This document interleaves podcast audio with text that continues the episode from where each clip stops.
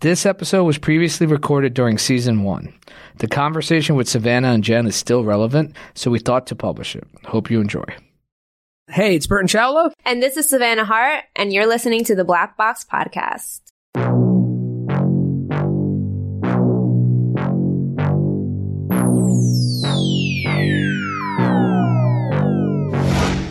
Being a P R professional, you're playing chess.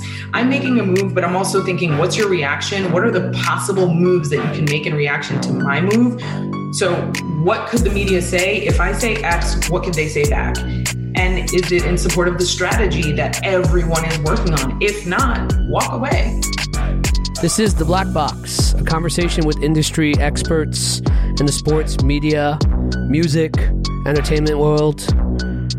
This week's episode is the legend, Genevieve Ascencio, Director of Public Relations for PepsiCo, which includes Pepsi, Mountain Dew, Mountain Dew Rise, which has my guy LeBron James.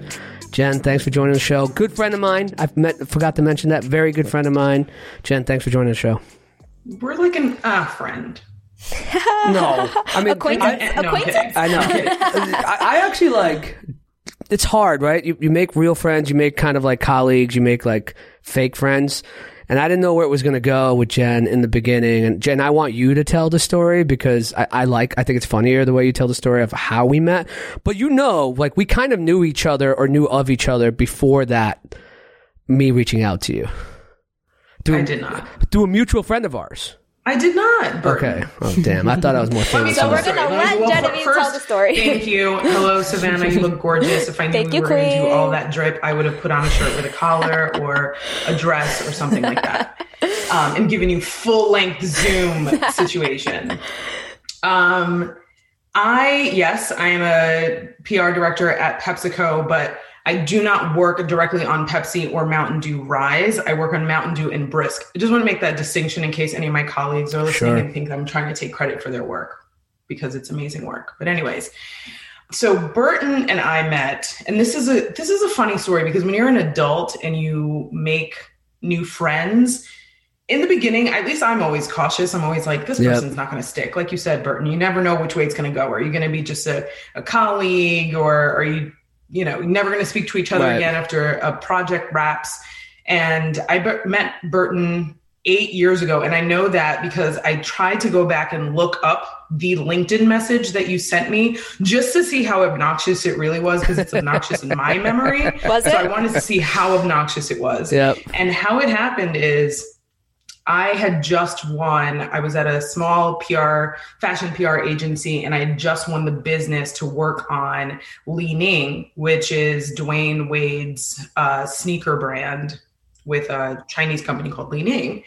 And they hired me, and like within hours of winning the business, like I don't even know how Burton found out so fast because the ink wasn't even dry on the contract even. And I get a LinkedIn message, and it pops up, and it's like, Burton Chawla, you know, has a message. And I'm like, oh, probably another stupid solicitation. And I click into it and he's like, congratulations on winning the Li-Ning business. Like, when can we link up? Or like something like that. You know, I know we're going to be working together soon. So like, let's, let's uh, chop it up. And I'm like, what? Who is this guy? Right. So, and I've been um, on, I've been on retainer with them for three years at this point. That's like sort of how I knew you wanted. With Li-Ning. Yeah. With Li-Ning before they had Wade, but go ahead. So uh, anyways, he found out with lightning speed and precision, with accuracy, what the deal was, reached out to me. And in the beginning, I was just like, when my phone would ring or t- or I would get a text and would be Burton, I'd be like, ugh, Burton, I forgot what? about this. Yes, yeah. Like, what? Right? That's like, right. That's want? right. I forgot. Because yes. this man, like, he will text, call, email you with persistence. I think...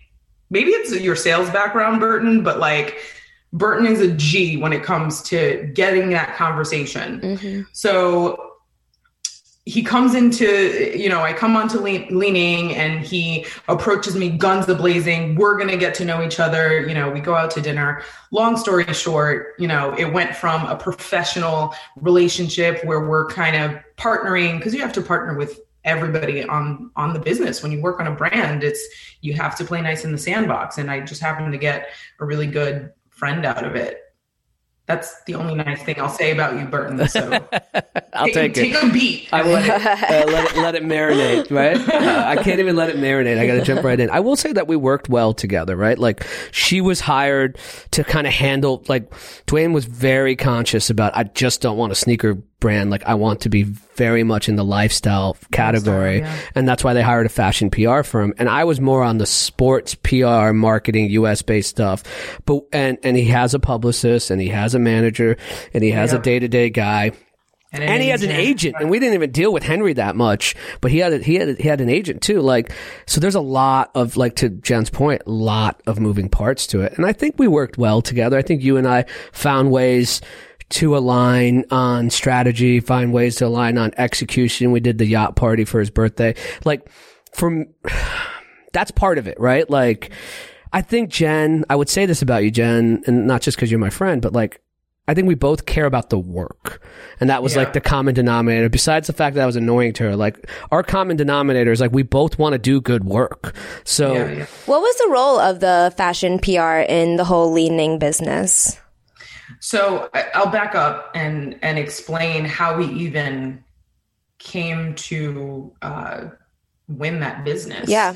And it, and it kind of happened in one of those serendipitous ways that um, Lisa Joseph, who is by any stretch uh, Dwyane's right hand person, mm-hmm. um, in a lot in a lot of ways, and she's incredible in her own right. And we were, at the time, my client was the Tie Bar, uh, the neckwear company. That's right. That's right. Based out of Chicago, and they hired Dwyane Wade to be their ambassador, the face of, for a year. And they were my client. So that means I was working with Dwyane as a spokesperson, booking media interviews, et cetera. And we had a media day in Chicago. So she got to see me in action all day long. Uh, and after that, she kind of, you know, she was asking some questions. Oh, what else do you work on? What kind of experience do you have? Well, tell me more about your agency. And I guess she liked what I did and the result of, of the work that the agency did, because she then inquired if we would pitch for the Li-Ning business, which we did, and we ended up winning it. So my role, the agency's role on Li-Ning, was to, um, like I do with all of my other brands, be the the first line of defense, be the person who helps craft the the narrative in the media to make sure that if people are talking about us, they're saying the right things. And by people, I mean media, bloggers, and to maintain those those relationships.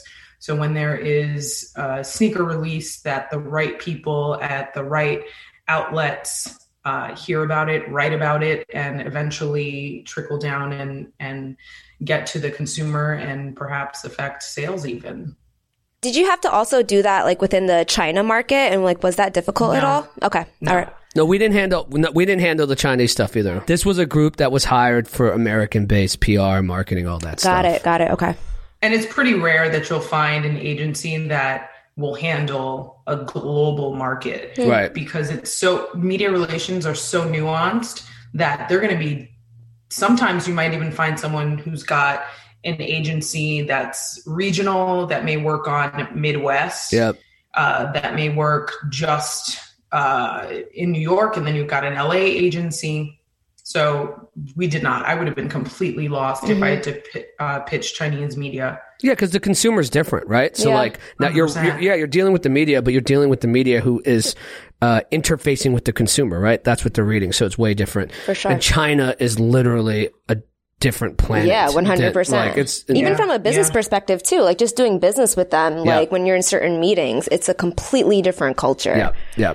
So Jen, you went from uh, boutique fashion agency, P R firm yep. to mid-size global firm in Golin to now in-house P R, in-house agencies, what you said to me on the phone. So tell me the difference between yeah.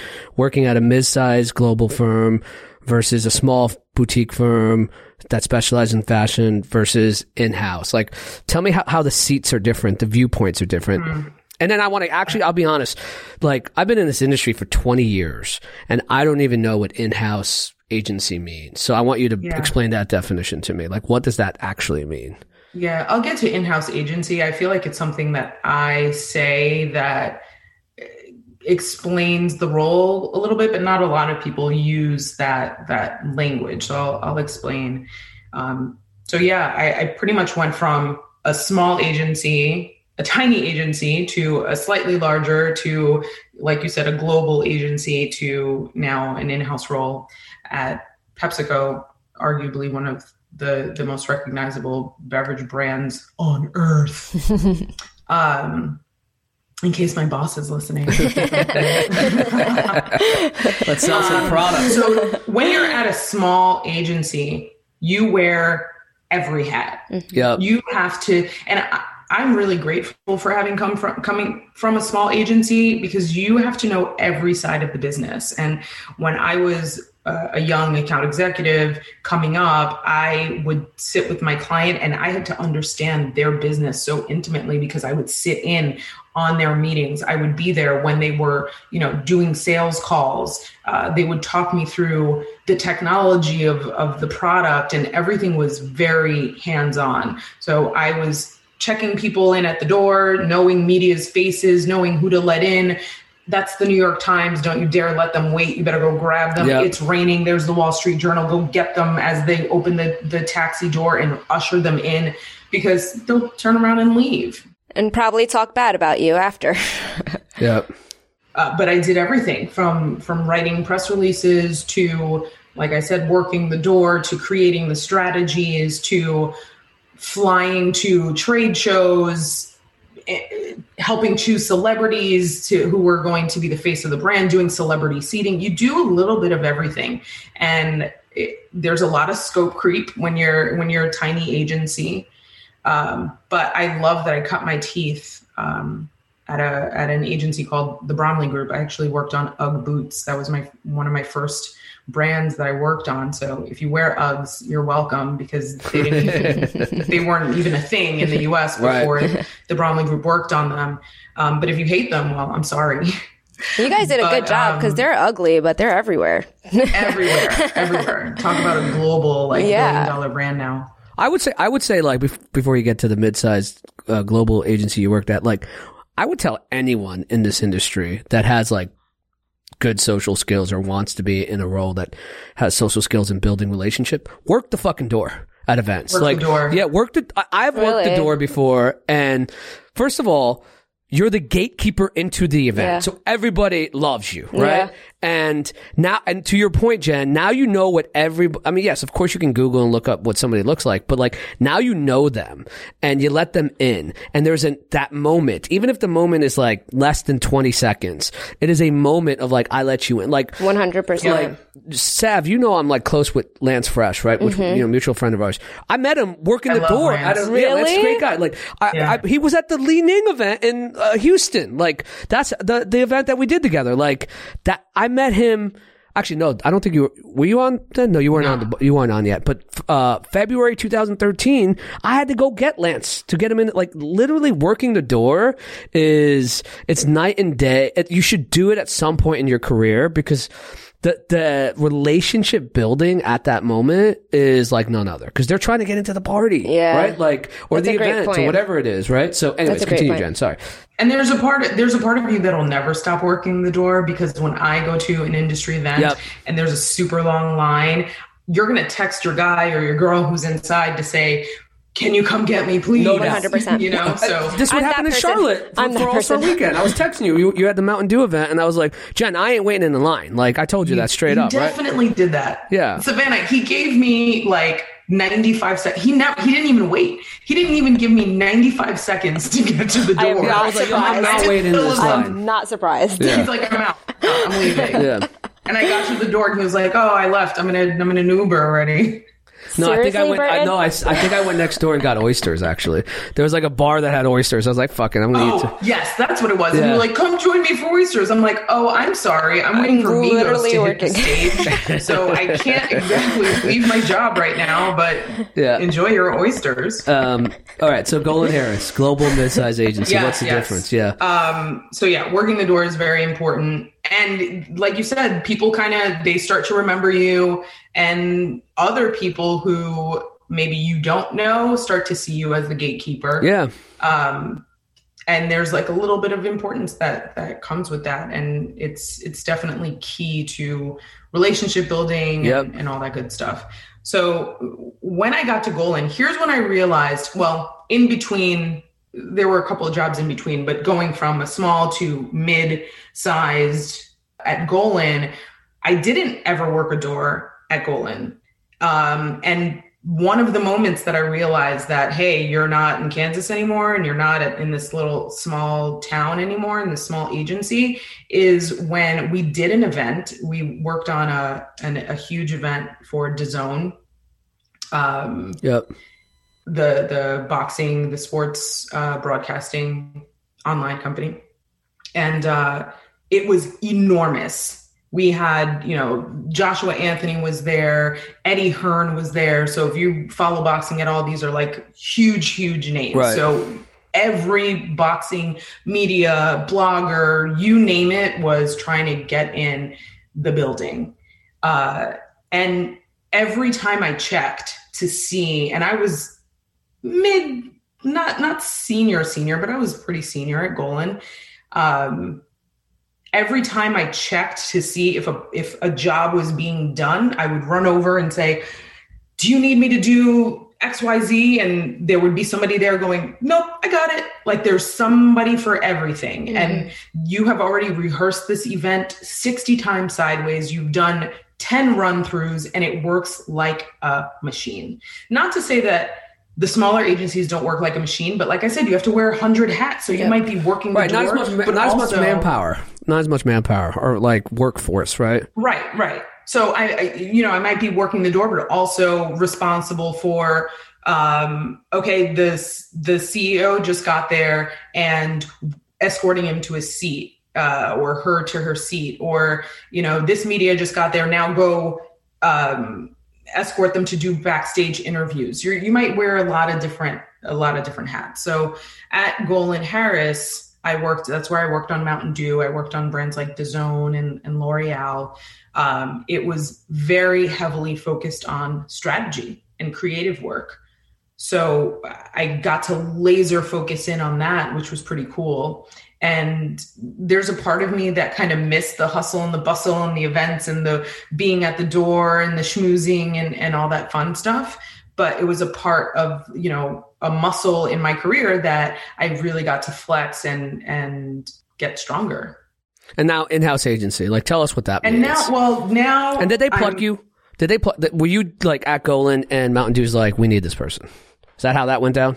Yeah. Yeah. I actually was pretty lucky. Because in-house is like the coveted role. Everybody wants to eventually end up in-house because one, there's a misconception that once you get in-house, you're just like skating by. You don't have to do a lot of work. You got agencies who are doing right. everything for you. And now you're the client and you get to tell people what to do. Can we define in-house really quickly? Sure, sure. So in, in my in-house role means that I directly work for PepsiCo. Um, My check comes from PepsiCo. I have a PepsiCo email address. When Burton and I were working on Li-Ning, we were not part of the Li-Ning company. We were contractors who mm-hmm. were servicing Li-Ning. We were not part of the company. So now at PepsiCo, I work directly for PepsiCo and I only work on PepsiCo brands. I only service PepsiCo brands. I work on Brisk and I work on, on Mountain Dew. So it's is it an in-house agency or are you technically an employee of PepsiCo?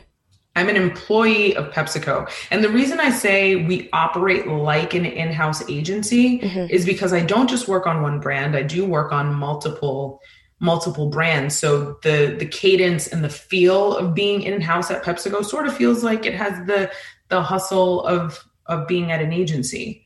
So there are in-house agencies. We do have an in-house social media agency, which means you have a full-on agency that, uh, operates just within the confines of your company. Is that a separate company?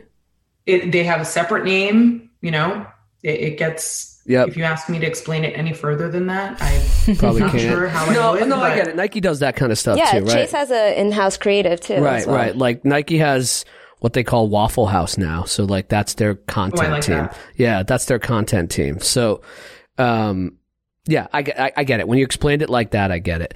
Um, Jen, I, I don't know how to do this in a subtle way, and I know you hate when I describe it this way, but I think we're talking about all of the different types of roles that you've played.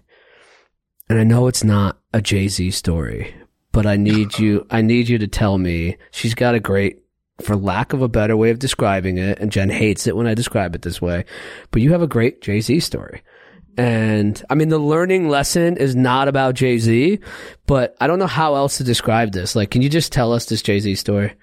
This is good for S E O for us, for people to start listening to this pod. I actually have a couple of, of oh, she's stories. Like, which one? Which one? Yeah, I didn't know that. I didn't know you had a few, but I do tell know. us your best Jay-Z story. How about that? I'll tell you my best Jay-Z story.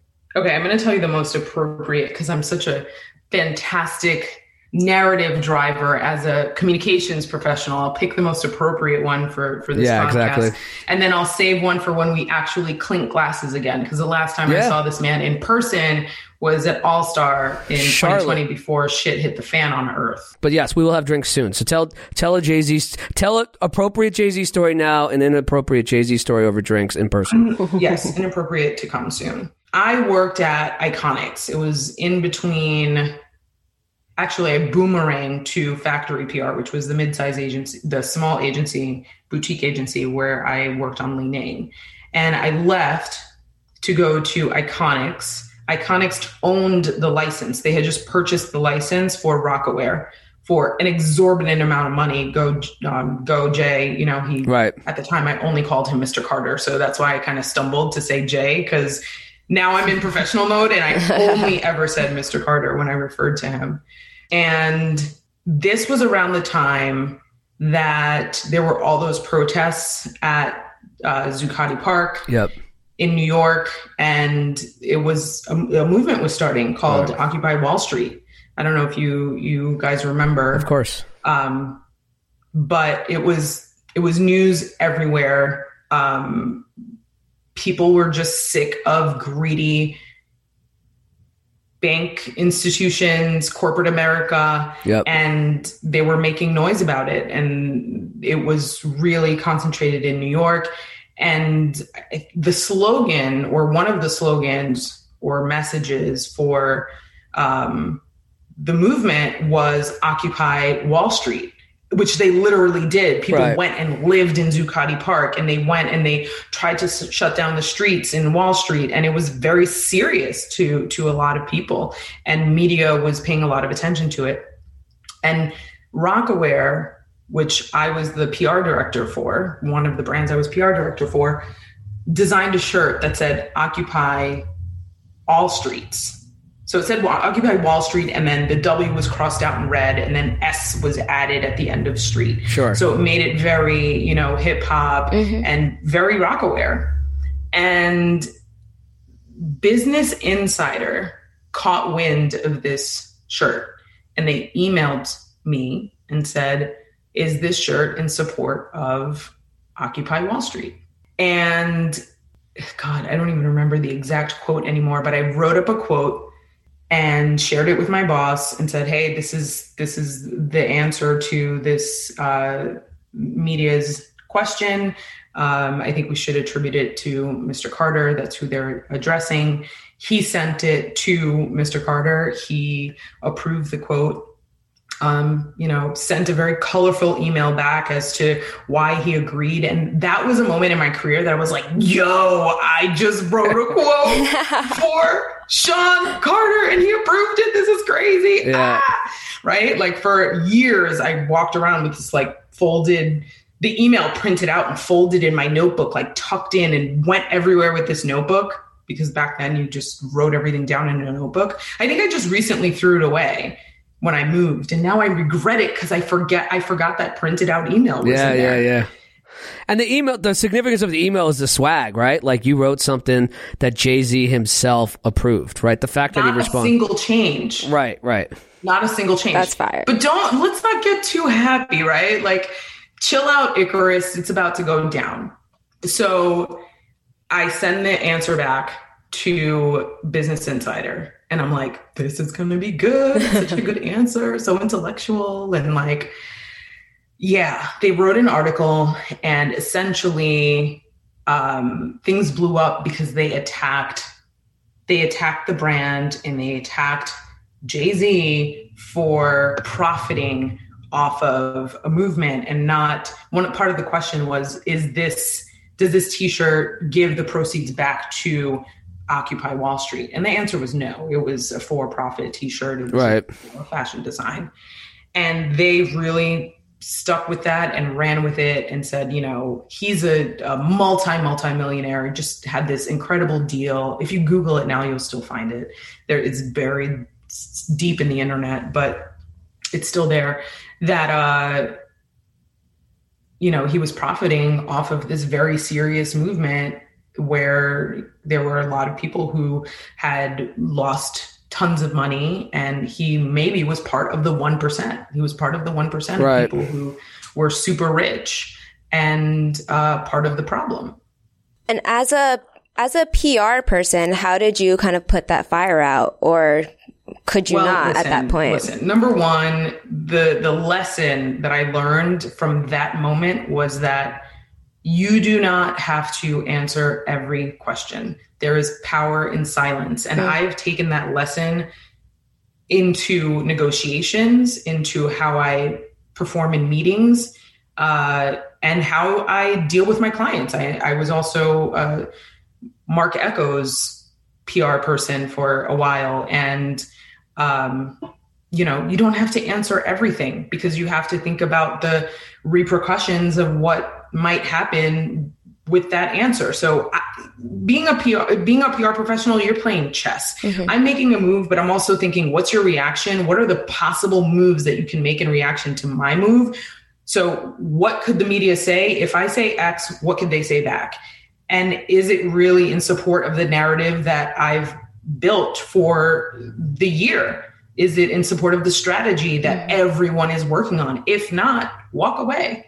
So me now, I would have ignored that email. I never would have answered it. He never would have even known that someone approached us to ask that question because I'm wiser now. And I know that silence is okay. They may have still written something. They may have still said, hey, this t-shirt is for sale. We're not sure if it's profiting. We're not sure what the message is supposed to be, but here's what we think. Yeah.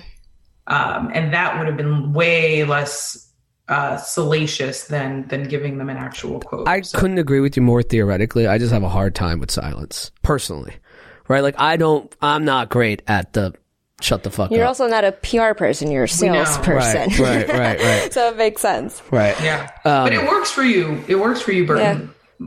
I do know that when you are negotiating, if you just talk all the time, you'll never know what you can actually get. People are afraid of silence. No doubt. They're, that's why it works. That's why it one thousand. Yeah. I couldn't agree with you more theoretically. Like, and I'm, I'm good at giving that advice to people. Like I say it to people all the time, like when they're getting like all frantic, they didn't respond to me. I'm like, chill. Your silence, your non-response to them is working in your favor. Just yeah. chill out. Especially in person. Yes. And and we're not talking about awkward silence. Like right, you right. should be filling this talk time. Like in an interview, like silence doesn't always work in your favor. But when you're negotiating your salary, if you just say, hey, this is my requirement and this is what it would take for me to consider the role, you don't need to say, well, because, you know, I'm really worth it. And because, right, you know, right. I... at my other role, I got this and X, Y, Z. Just stay focused. And if you've said what you needed to say, that that's all. It's good enough. A lot of times people say like all press is good press. So in the fact that Business Insider blew that up and now everyone's talking about it, were you still kind of like going crazy about it? Or were you like, or was at least Jay-Z, like, was he like, well, you know, we're still getting press. Like people are talking about us. This is good. No, just like when solid you get to no. that level of fame mm. and to that level in business, you don't need the press. True, that's true. Like there are people who just stop doing interviews. Like Beyonce doesn't do interviews. Like you're not going to get her yep. for, you know, a cover story of a magazine. That it just almost doesn't happen. Number one, they start to feel like I've everything I need to say I've already said. Number two, now social media is a huge platform for most celebrities. So they almost don't have to go to the media to tell the story that they want to tell. They just tell it on their platform. So does that, as a communications professional that said that out loud, like, do you have apprehension about the industry, about your role? I mean, I guess you work at a brand that will always have a P R department, but I mean, no, no? Definitely not.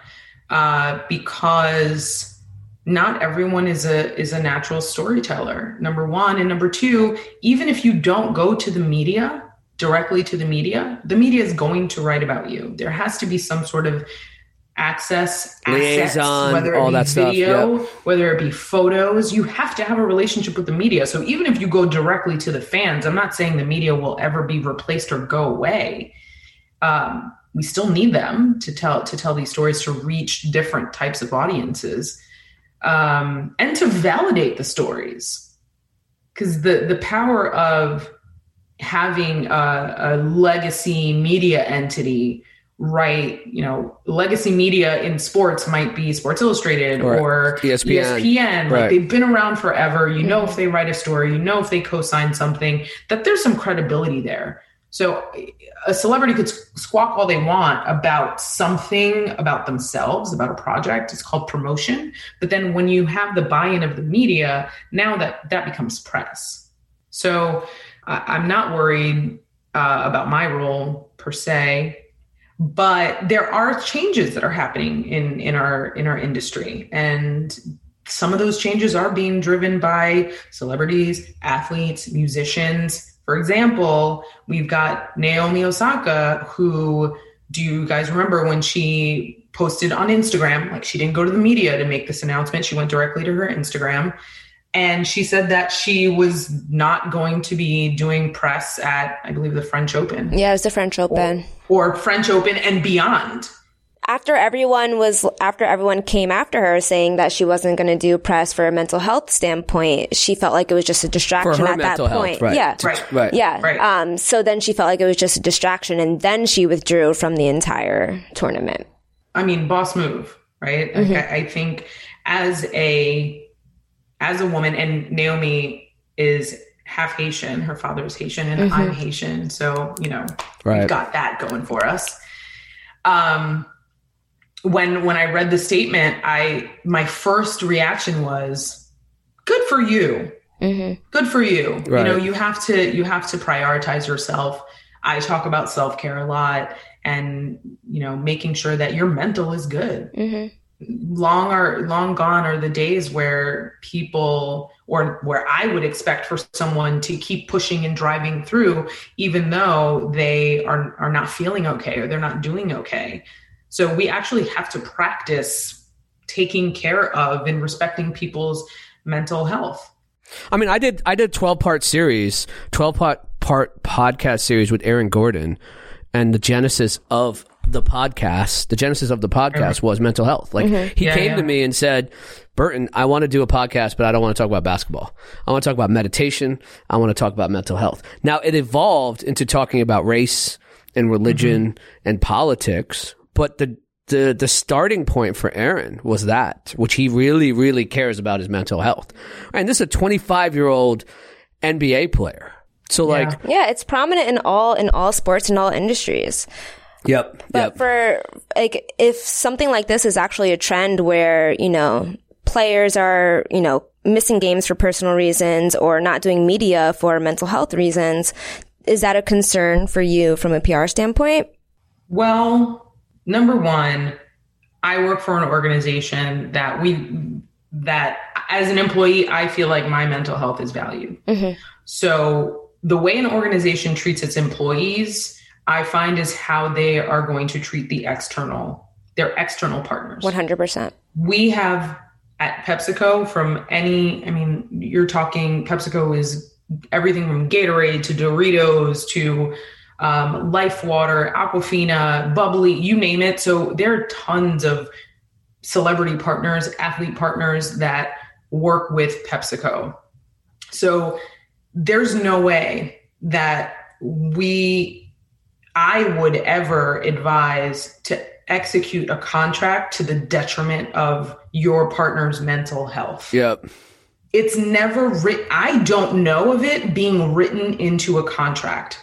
I feel like the next step might be for athletes to write in a clause to say, I want my mental health uh, considered when creating a schedule, when considering what my obligations might have to be. So to back it up a little bit, when a celebrity is hired by a brand, you're really trying to tell a story. The celebrity wants the story told too. That's why they, you know, you get into a mutually beneficial relationship with, with a brand, and you might do a commercial, you might do a media day, meaning right. We've booked your time. The brand has booked your time for eight hours, twelve hours for you to talk to different media about what project you're working on with said brand. So that is part of what makes these relationships so powerful and what makes brands want these relationships, because you have this mouthpiece now, this powerful, um, really well-known, bold-faced name who's going to help you shine light on the project that you're working on together. Right. So now when that celebrity or athlete or bold-faced name comes back and says, hey, I'm calling mental health and I can't do, or I, I won't do these, these media interviews today. You one, you, you got to respect it. You can't push and say, hey, well, don't you think you can rally for, for that's the opposite of, of caring about mental health, right? Like, can you rally for three hours? Can you just do the important one? Yeah. I think part of the problem is, as a society, whether it's American society or capitalist society, we haven't caught up. And I mean, we as a group, I mean, obviously there's individuals that are very thoughtful about this. But obviously international too, right? Because you pull out of the French Open. Yeah, yeah. But I, I think we as a society, sure, I think we as a society. Right, the sports, the sports entities. Right. Yeah, I think absolutely. We just haven't caught up to the fact that this is a, for lack of a better or more t- articulate way of saying it, this is a real thing. Mm-hmm. This is not like, you know, like, you know, Savannah's, you know, significantly younger than you and I, Jen. Like, when I was growing up, like this, nobody. Excuse me. Uh, yeah, I'm young and fresh. Yeah, you were, and, and do flawless. Do you see that skin? Do you see yeah, the that skin? That skin's unbelievable. We should just freeze, freeze frame that skin right there. I love this part of the podcast. I know, I know. Um, so, like, as a society, we just haven't, and, and I'm and I'm not absolving anyone at all. I'm just matter of factly saying, just we haven't caught up to it, right? Like, uh, you can withdraw from a sporting event if you have a physical injury, right? But you get critiqued if you have a mental sort of relapse, or um, you know, you're going through something emotionally or mentally, right? The mental health aspect of it, the physical health aspect of it, everyone can understand, right? Or even, I'll, I'll even take it a step further, B, like, even if you don't have something wrong from the wrong, right? Quote fingers. Um, even if you're not withdrawing for mental health reasons, not something wrong, you're, you're criticized. Like, think about Kyrie Irving yep. saging himself and saging the court before he gets on and plays. Right. And how people talked so much smack about that. That's weird. What's that all about? What right. like, this is so, you know, crunchy, and like, what, what's he doing? And it's like, what does it really matter what he, what he's doing? He's doing something that is centering himself from a mental standpoint. It's not a stretch that you can see, that you understand, but it's something that he does that works for him, that me- works for his mental space. Right. And athletes, that's that comes at a premium. So he, you don't even have to say, I'm not doing something because I'm prioritizing my mental health. You can say, I'm prioritizing my mental health, and people will still not understand. Yeah. one hundred percent. Yeah. That and goes to what I'm saying. We we haven't, like, yeah. we're not, like, emotionally mature about this yet. Again, as a society, I, individually, I think we are, but, like, as a society, we're not mature about this. one hundred percent. Like, that's yeah. an immature or even, response. Even even when, when someone is like, okay, I'm calling out for personal reasons, but yet we've accepted load management, right? Like, a, right. like a player is sitting out because, um, we want to make sure that his physical body is good for playoffs. In the same instance, the player is sitting out, but the reason, for some reason, is causing an uproar. And again, science proves, and this is something that the N B A is implementing through, like, you know, certain programs and stuff, but science proves that when your mental health or your sleep, anything is off, it actually will be, you'll be more inclined to be physically impaired, yeah, yeah. and you're more likely to get injured. Yeah. So if anything, to my point, it's like you're still, you're still messing up your bottom line if we're just focusing on revenue. But well, so here's the flip side of it. So here's the flip side of it. I, and so like my personal, um, approach to this aligns with what you guys are saying. But if I put on my, and, I, and I'm not a publicist the same way Jen has, but I have P R, a P R yeah, background. You get it. Yeah. And I, and I worked in P R. Like, listen, I worked in P R for the Knicks and I worked in P R yeah, yeah, for Li-Ning, right? Like, I was hired to handle P R on that side of it. Um, the P R hat, but more importantly, the capitalistic hat, when I put that on, I, my response is, or the devil's advocate response is, Kyrie, you're getting thirty million dollars. You got to play eighty-two games a year, plus playoffs. That's one hundred games, one hundred ten games. There's three hundred sixty-five days a year. If you don't want the responsibility of playing in these games, come on, that doesn't even count practice. And, and practice, no, no, it, it's a no, no, it's a real job. I'm not. I'm, listen, you know this. I work very closely with N B A players. I respect them. I respect all athletes. I respect all people in their real jobs, but I'm saying the counter argument is the yeah. reason you make this money is be- because people buy a ticket to go see you. They turn on the T V to go watch you. And if you're not going to do that, then why should we be giving you this amount of money? Now, I'm not saying I believe that. I'm, I, I actually have the other side of the coin, which is like everybody's physical and mental health matters.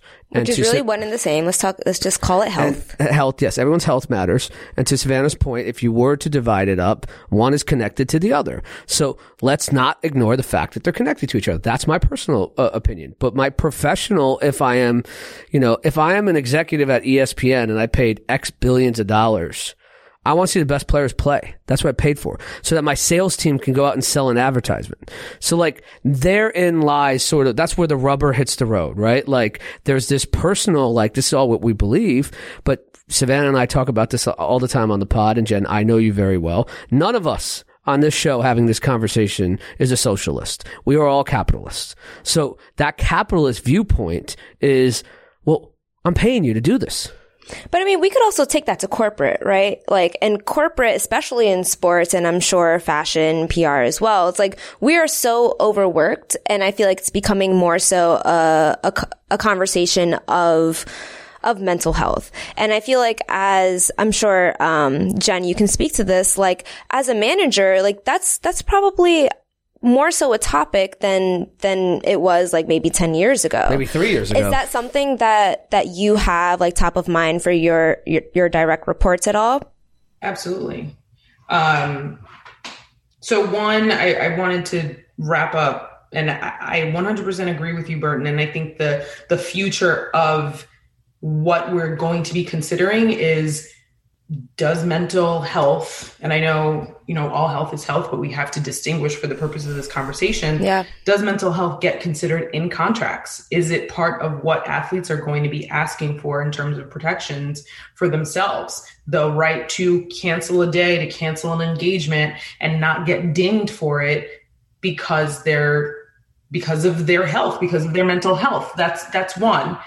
Two, I absolutely agree with you. My corporate opinion and my personal opinion, you know, yes, there's, there's overlap when it comes to this, but a, I, I have to think about it differently when I put my professional hat on. Right. And, and I do think that it is, the onus is going to also be on corporate America and brands to think about how do we, how do we check all of the boxes that we need to check without putting ultimately putting all of the stress on our celebrity partners, athlete partners, because we want them to be happy. And I say this, when I say we, I'm not speaking for PepsiCo, I'm not speaking for Mountain Dew. I'm saying that as any person who works on a brand, yep, yep. you do not want an unhappy partner. Mm-hmm. So it's, the onus is going to be on us to also think about what it, how do we approach this in the future in a way that empowers our partners in a different way. And because we don't, we're not really beholden to a calendar as tightly as we were before because of social media, because of digital, because now we're doing things over, over Zoom. There's so many other ways that we can achieve what we need to achieve. So do we get a little bit less formal about how we do business with our partners to to make sure that we prioritize. Yeah, that's second. Or maybe, part. or maybe it's a different way that you do business with your partners, right? right? So maybe, maybe it's it's just a matter of changing strategy, right? Yep. You could still use that athlete, but just in a different way, in a different media way. It doesn't have to and, be. And Jen, to that point, to both of your points, that second point that you made, I think the trend is going to be more and more teams are going to have to invest in a mental health professional. Mm. And teams are doing that they now. They have. I was that, about yeah, to say. Teams are have. doing that now. But but it's got to be not a check the box yeah. approach. Yep. It has to be, a, I won't name the athlete, but an N B A player told me when they were in the bubble, mental health professionals were readily available to them. They all got a special app. You you need to see a professional twenty-four seven. While you were in the bubble, you can hit the app and go see someone. And that same athlete told me his team has hired a mental health professional, yep. a doctor, to, to, to be staffed on the team. But his response to both of those things were, I didn't pick this person, so I'm not that comfortable. I said, did you use it? And he said, no, I didn't use it in the bubble. I don't use it with my team because it's not like there, there's not. The approach is right, but the execution or the thought is right. The execution is wrong. Like you got to figure out a way where you make your employees, because they're employees, but they're very important employees, comfortable with the situation. I think mm-hmm. that's the approach. And I think that that is the compromise between what we're saying, the personal stuff yeah. and the capitalist stuff, right? Yep. It's still, it's, it's a reinvestment in your employees doing it this way. And I, and, and I think more corporations are doing it as well, but I, I see that as being the best compromise. And I hate using the word compromise, but, you know, I'm compromising between personal and, and professional. Yes, yes. And to and to that end, lots of companies and creative companies, ad agencies, the ultimate goal is to create work that your partners, your celebrity partners are motivated by, not something that you're telling them, this is something you have to do. You have to come to work. The thing that makes me the most happy is we thought of an idea so dope that it doesn't even feel like work for the no celebrity doubt. who's coming no on doubt. set today. Yep. They are, it's a pleasure for them to work on it. And that, I think that ultimately is the thing that, that helps propel um, the relationship and keep the relationship healthy. It's when people have to do things according to a specific, you know, the specificities of a contract that starts to not feel so fun. But again, capitalists, with their contracts, we work in corporate America, there are contracts, and we have to find the, the happy medium in, in between. Um, I put a pin in what you said uh, before um, about management and, and how I consider mental health within management. I mentioned earlier that PepsiCo is is an organization I re- respect tremendously because they do value and prioritize the mental health of their employees. I feel valued. I feel like my mental health is valued, not just by the corporation and what they say, but by what my boss says and does and by what her boss says and does. They're incredible. So they set a, an incredible tone for how we move as an organization and as a smaller P R group. So I already have an example of how we move within this organization for how I work with my team or the people that report directly to me. You can't, I, I when I first started managing people, right? Like my first roles where I had people that I got to tell what to do, that's what I thought about management, was like what I saw on television. You get to like, it's like Devil Wears Prada. You like throw your fur coat on someone and like, go get my coffee and like tell you what to do. And, and that was like a ir- really irresponsible and uneducated way of looking at management. It's not telling people what to do. It's helping shape their careers. It's having a, a professional relationship where you guys can together get the work done. Burton, earlier you said, hey, you really care about the work. I want to find people who I can really care about the work with. Mm-hmm. Like I want to, I don't have to be excited to come to work every day. Am I like realistic? Yeah. Some days I'm going to be like, uh, I got to rally today. But most days I want to, I'm thrilled. I, the, the woman that I work with, Jamie, shout out Jamie Mazzoni. Oh, she's, she's dope. Incredible. She's dope. I met her in Chicago with you. She's so dope.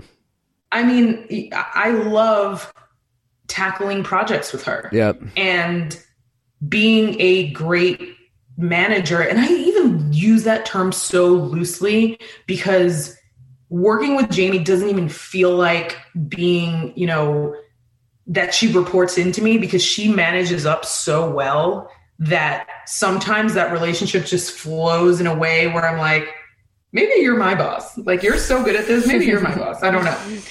Um, But her mental health is absolutely important to me and mine to her. And we support each other and we're really, really a team. And I've been lucky in that way that after I figured out what real good management was, after I had half a dozen people quit on me and tell me I was a terrible manager. Damn, Jen. You know, embarrassing people by publicly telling, you know, reprimanding them and, and really like gross stuff like that.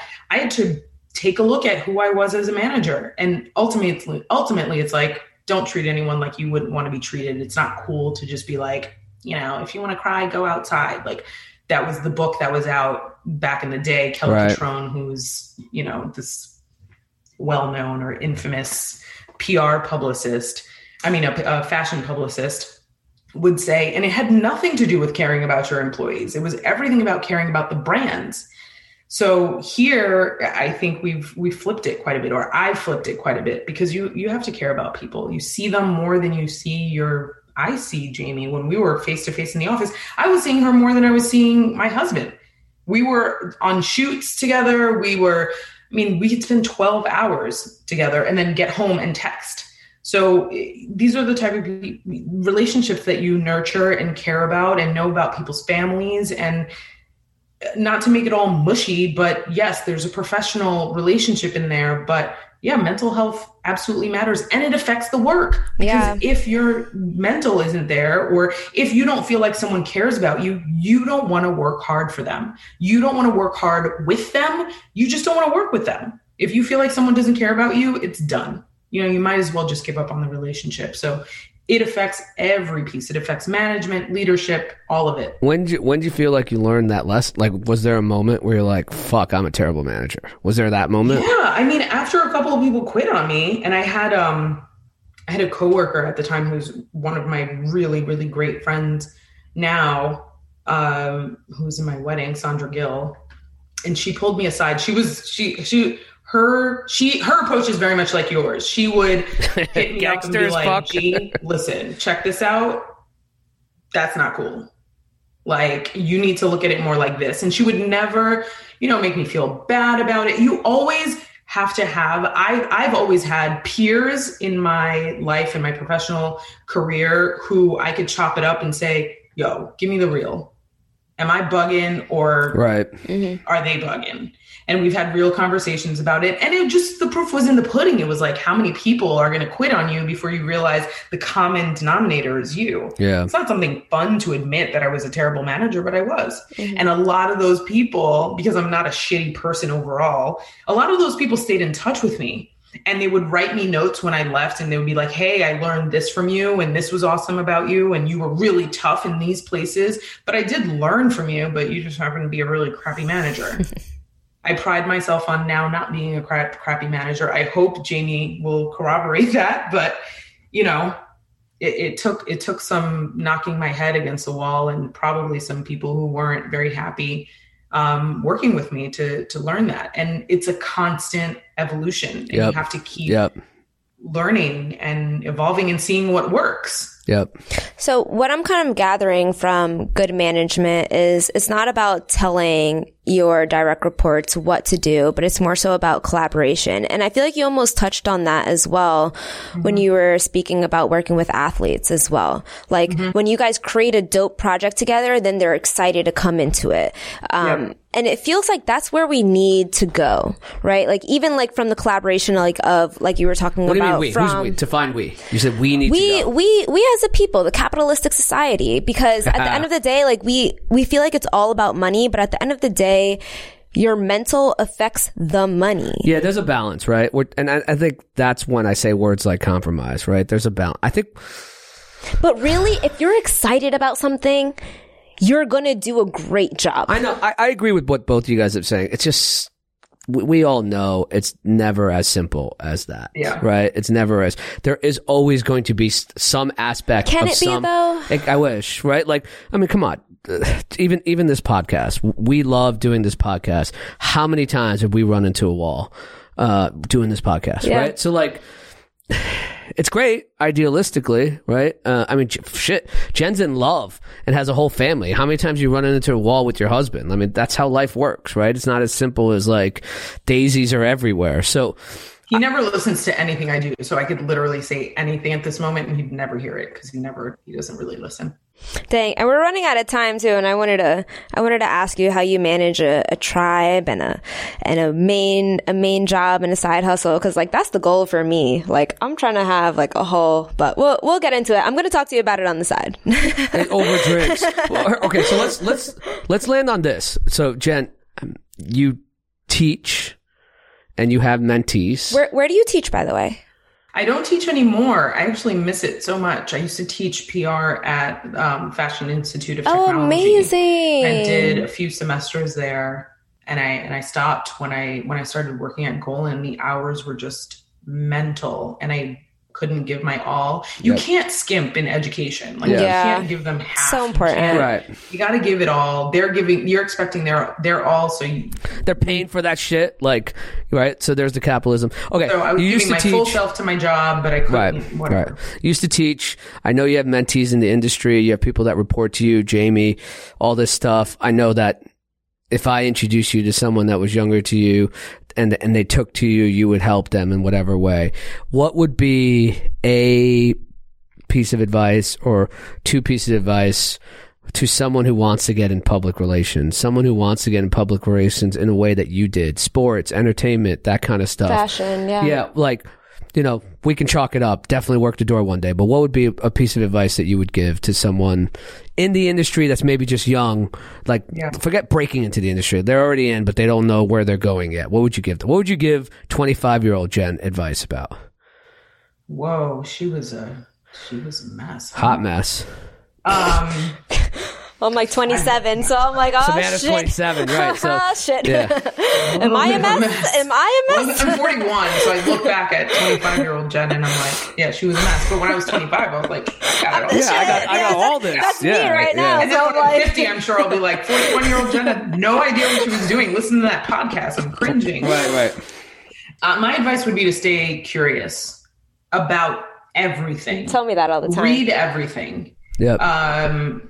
You know, if you're going to have a meeting with someone, read up on them. If you're pitching media, know what the last five articles they wrote about. Yep. What are they saying on their Twitter? What are their interests?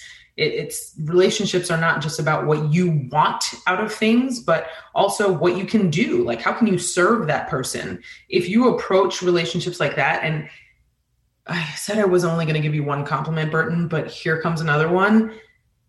I think that's how you approach That's how you approach relationships. What can I do for you? Yep. You've said it like that to me many times. What can I do for you? How can I help you? Anything you need, I will do.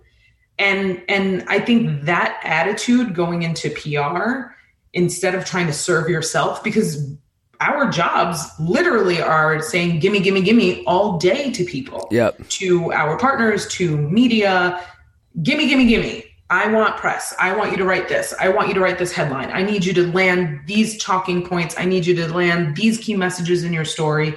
But when you start looking at it as, what does the media need to achieve in this story? What does the journalist need to do in this instance? Um, then again, it starts to feel like a collaboration, to go back to that collaboration word. So be curious, be curious as to how you can serve versus get what you need and check your boxes. Be curious if you're in an entry level position. I used to have to stuff envelopes, right? Like send out invitations. And I had intern colleagues who would just stuff the envelopes and not pay attention to what they were putting in the envelopes. And I would read everything. Yep. Who is this person? Yep. Who's the host committee? Where is it taking place? Have I been to that restaurant? What's this venue? Why this day?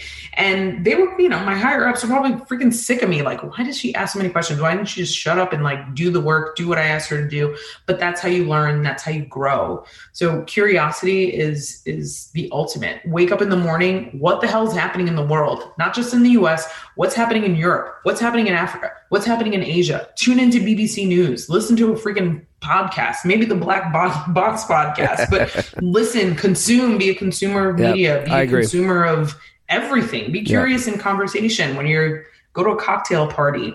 You know, what do you do and why? Mm-hmm. You know, not just what do you do, what company do you work at because I need a job. Right, right. Yeah, and I could say that's great advice for any sports and entertainment role, like not even just P R, like That's, I think that's great life advice. I yeah. couldn't agree with you yeah, more. one hundred percent. Like I say this to a lot of my subordinates, like, don't you care about what we're actually doing? Like read it. Mm-hmm. Be yeah. curious about we get, why we're yeah, doing we it. Yeah, we get caught up in the rat race as Americans, as capitalists. So yeah. that's I how say, you Savannah, do I say genuine this to you work all the time. Like be curious about yeah, this, Yeah, you're like, right? come curious yeah. to every podcast. Come curious. Right. I'm like, all right, Brian. Yeah. Um, Jen. But it's true. But it's true. Yeah. It's true. But I, I I get the Google alerts to my phone for all sports, like anything, yeah. you know, and it's like, that's how you just stay abreast. Like just little things that'll just always be there and it'll pop up. Like when you're not thinking about it, it's in your inbox. It's in oh your God. emails, et cetera. Yeah. I, and I wasn't always curious. I certainly wasn't. I'll tell a quick story as to how uncurious I was when it came to anything having to do with sports. I went to lunch with Uh, an agent from uh, C A A, one of the largest sports yep. agencies in the world, and my boss at the time. And we sat there, the three of us, and had lunch. I think we went to Coy in Bryant Park, I think. And I sat there for an hour and change and could not chime in a single word because all they did was talk about sports and what was happening in sports. And I was just like, who are these people that you're talking about? And it's not even like they were rattling stats back and forth. They were talking right. about what was happening in pop culture because sports is pop culture. Right. And I couldn't chime in at all. And at that moment, I said to myself, nope, I need to start following some key players in, in the sports industry on Twitter. I need to follow, start following along to what's happening. When you see that there's a, def- a deficit in your in your professional career, how do you fill that gap? Yep. Start having conversation. I could, I could have never done a podcast like this yep. years ago. Right. I could have never, because sports ball, not my thing. You know what I mean? Like yeah. I, I just wasn't into it. I just didn't follow sports. Right. But and like now it's part of, it's part of my job, and yeah. athletes are driving culture. So, you know, that's part of curiosity. That's a place where I needed to be curious. Hopefully you got the crispy tuna at Core. That's the best thing there. Oh, the best. the best thing. It's not even the like, best. I can't even like, I've never been. Yeah, crispy rice. I've the crispy been. rice I'm with the spicy tuna. I'm a big foodie in New York, so. The crispy rice with, it's literally two blocks away it's from a, the studio. Wow, I'm like, out. I'm out. Like, yeah, if you go to Coy and don't get that, then I don't even want to have dinner I with don't you. Even like, trust you. Yeah, like get, get off the table. We can't even finish Is this conversation. Is it better than the crispy rice at Catch? Way better. It's Ooh, not even like comparable. Oh, I'm out. It's not even comparable. Like that. That is the best thing at Core. Man, I used to use the corporate card like crazy. At yeah, Core. We talked about that. Um, five K budget. Yeah. Uh, Jen, we appreciate the time. We appreciate the candor. I personally appreciate your friendship. Uh, I feel like we're friends after this podcast too. Oh, so, we're friends. So I appreciate your friendship too. Yeah, you you dope as fuck. So for real. Um, thank you. Fun. And grown-up talk. You know, I'm usually cooing to newborns all day. So this is a nice thing. Okay, take I'm, care of those I'm newborns. I'm not considered as a newborn. Take care of those. No, she literally has babies, infants no, know, in the house. But, take, take yeah. care of those babies. Change some diapers. Uh, I'll come visit you in the new house soon. Do it. Cool. Thank, Thank you, Jen. So Bye. The Black Box Podcast is not possible without the team. The show is produced by Gotham Podcast Studios in New York City. Special shout out to Raul Hernandez. Creative Director Alana Rodriguez. Video Editor Paul Aspen. Music by Ye Ali. All photos by Jonathan Gabriel Charles. Designed by Lineage Digital.